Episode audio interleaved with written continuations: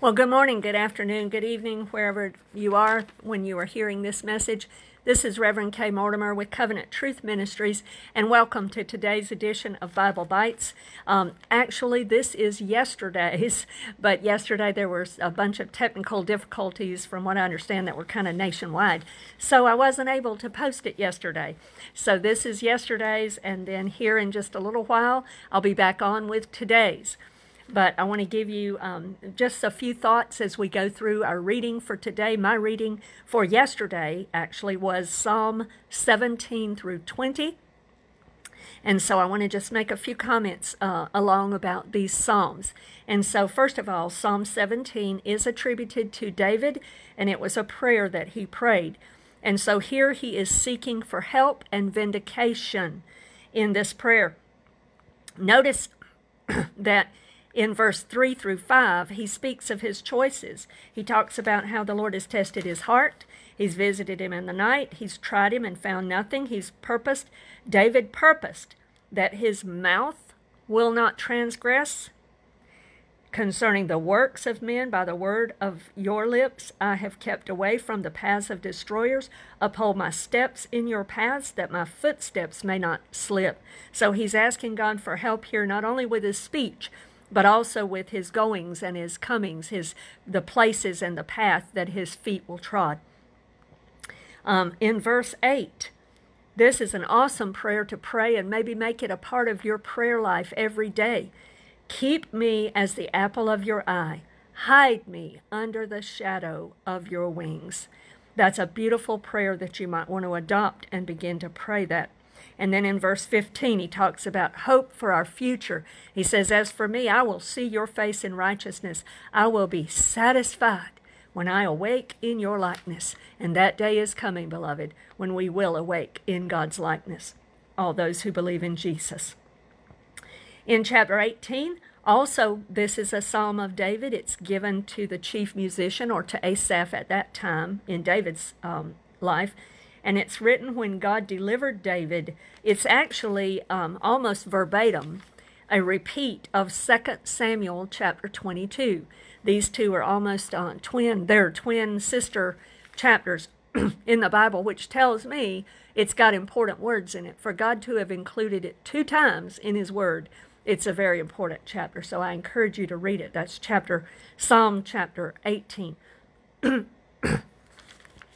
In verse 3, I want to pick out a few spots from this. Verse 3, I will call upon the Lord who is worthy to be praised.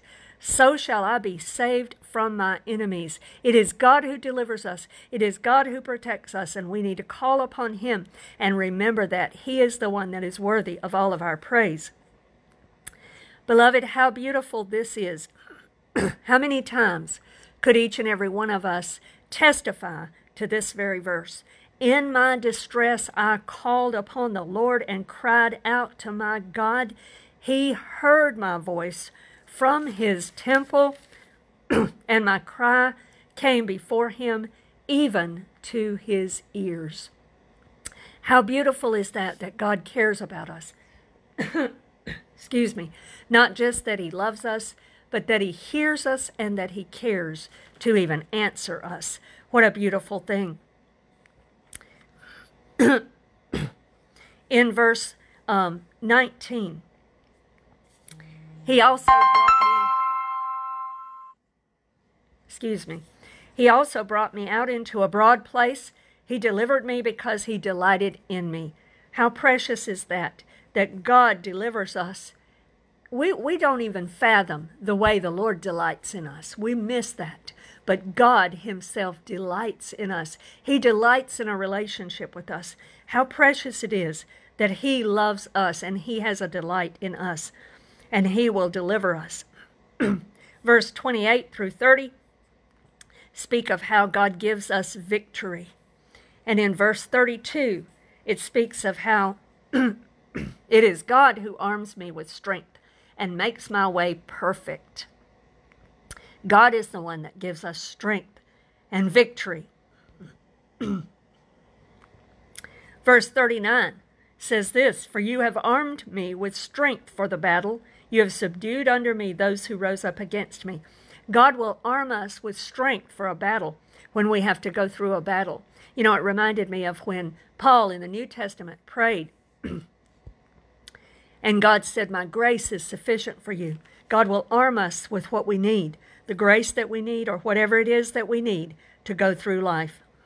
And then in verse 43 through 44 of chapter 18, I love this because I see in this, not only this being about King David, but also being prophetic about the ultimate king, King Jesus, as well. Verse 43, "You have delivered me from the strivings of the people. You have made me the head of the nations. A people I have not known shall serve me. As soon as they hear of me, they obey me. The foreigners submit to me."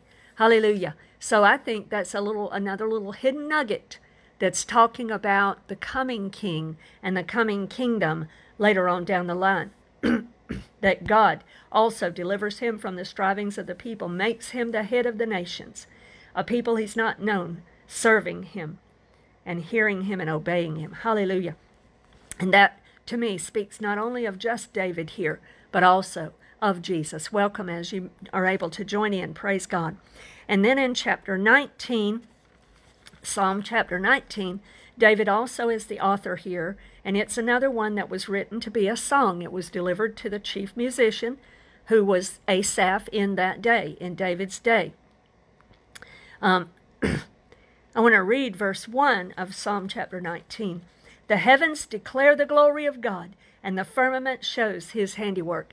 And how true that is. But it just amazes me at how even David in those days, when he didn't have any kind of telescope, he didn't have NASA, he didn't have spaceships and, you know, other things that are out there exploring the universe for us to bring us back all the beautiful pictures and images and information that we now have.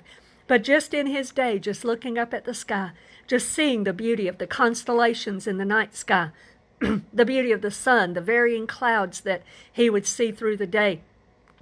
And he makes this statement that those are declaring the glory of God, the weightiness of God, the worthiness of God, the value and the heaviness of the Lord who has made them.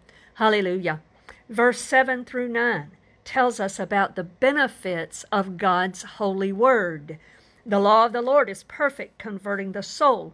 The testimony of the Lord is sure, making wise the simple. The statutes of the Lord are right, rejoicing the heart.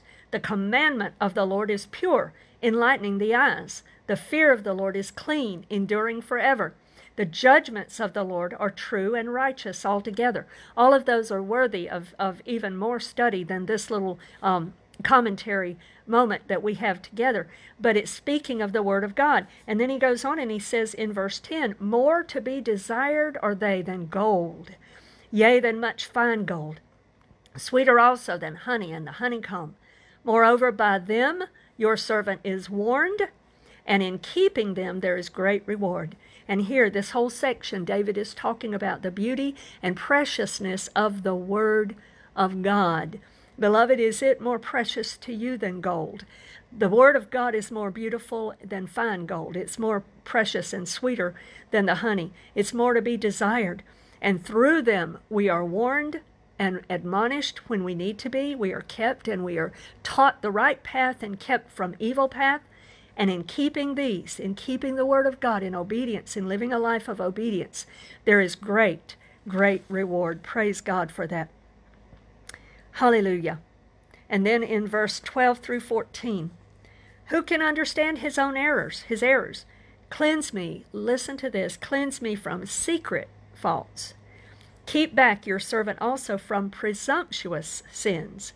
Let them not have dominion over me." Sounds like Paul in Romans chapter 6 there. "Then I shall be blameless and I shall be innocent of great transgression."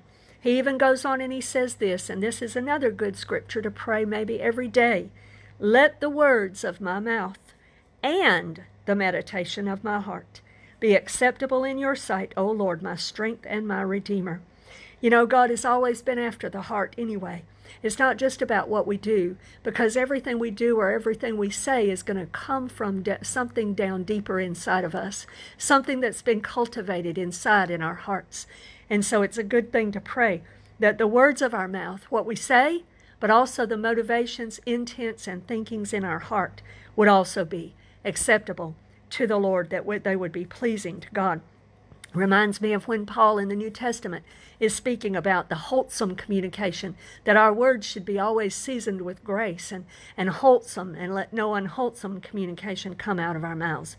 And so, beloved, that's what the Word of God can do for us, and we need to pray these things. And when we pray according to the Word of God, we know that we're praying according to the will of God. And John tells us later on in the New Testament that when we know that we pray according to the will of the Lord, we know two things. First of all, He hears us. Second of all, He grants us our prayers, because it's in line with what His will is to begin with. And so I encourage you with those things. And lastly, in chapter 20, David also is the author of this, and it's given as a song again to the chief musician.